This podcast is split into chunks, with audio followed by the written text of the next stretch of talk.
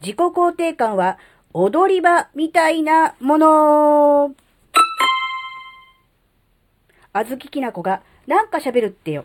この番組は子供の頃から周りに馴染めなかったあずきなが自分の生きづらさを解消するために日々考えていることをシェアする番組です。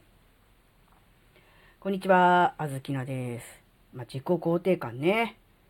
まあ、一種のね、自己肯定感ブームですよね。やっぱり自己肯定感が低いよりは高い方がいいんじゃないかっていうのは言われてますね。まあ確かにそうかなって思うんですけど、この自己肯定感っていうのは何なのかっていうのをちょっと考えたときに、あずきななりに考えた結論は、えー、階段の踊り場みたいなもんかなって思ったんですよ。あのー、なんだろう、踊り場が一個もない、例えばそうですね、神社の境内に続く長い長い、えー、階段を想像してみましょう。えー、途中で休みたくなった時に、ちょっと休むの怖くないですか？だって一直線ですよ。ちょっと足滑らしたら、下まで真っ逆さまに落ちてしまうってことを考えたら、ちょっと怖いじゃないですか。で、必要なのが、え踊り場だと思うんですよね。そこがあることによって、まあ、一休みすることができる。まあ、実際には踊らないと思うんです。なんで踊り場って言うんでしょうね。あそこで踊った人がいるんですかね。まあいいですけど、うん。あそこでこう休むことができるっていうことですね。そしてまあ、うん、次ね、登るっていうこともできると思うんですよ。で、その自己肯定感、自分自身こうね、認めることができるっていうのは、うん、何か、うん、トラブル、アクシデントがあった時に、えー、自分自身をね、こう、の心の、ね、平穏を保つために必要な踊り場かなって思ったんです。例えば、高いところにいて、そこから一気にこう、ね、えー、下まで転げ落ちるとなると本当に立ち直れないじゃないですか。でもそこに踊り場があれば、そこで留まることができれば、またいつかそこで休んだ後に這い上がることは可能だと思うんですよね。で、まあ自分自身の傷も浅いと思うんですよね。っていうことを考えると、やっぱりこう、自分自身のメンタル面で、こう、最悪の状態にまで落ちないための、まあ、セーフティーネットとでも言いますかね。そういうものかなっていうふうに思うんですね。なので、まあ、あの、高いか低いかで言えば高い方がいいかもしれないけれども、まあ、たとえ低かったとしても、えー、やっぱりこう、低いレベルであったとしても自分自身を肯定できるっていうことが、えー、自分自身のね、えー、セーフティーネットにつながるのかもなっていうことをね、ちょっと考えたんですよね。うん。で、あのよくまあこう、ありのままでいいんだとかっていう表現しますよね。で、それを、うん、なんだ、自分の都合のいいように解釈して、今のままでいいというふうにしてしまうと、これまた違うことになるかなって思うんですよ。今、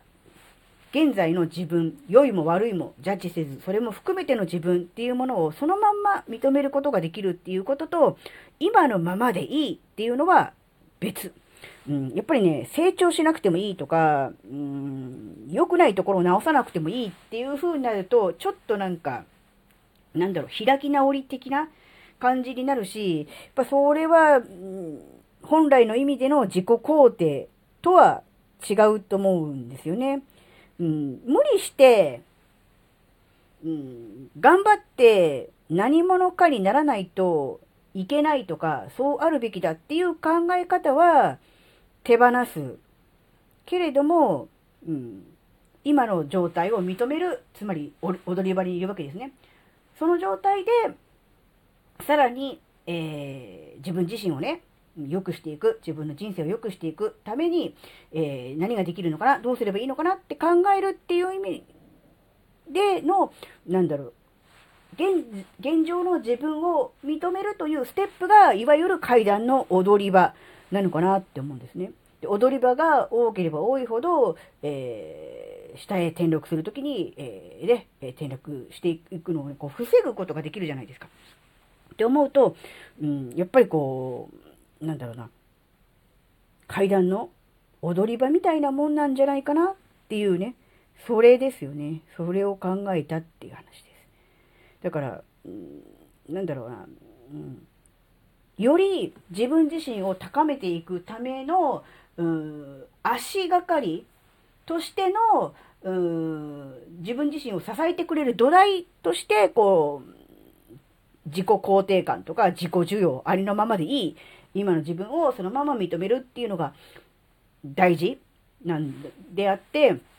うん、成長しなくていいとか学ばなくていいとか、うん、良くないところを直さなくてもいいという意味での、うん、肯定とはまた違うものなんじゃないかなっていう、そこですね。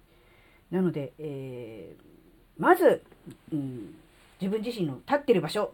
をしっかり固めて、その上でさらに高みを目指す。そのための土台としての、えー、自己肯定、自己需要というのが大事っていう、そういうことをね、考えたっていうお話でした。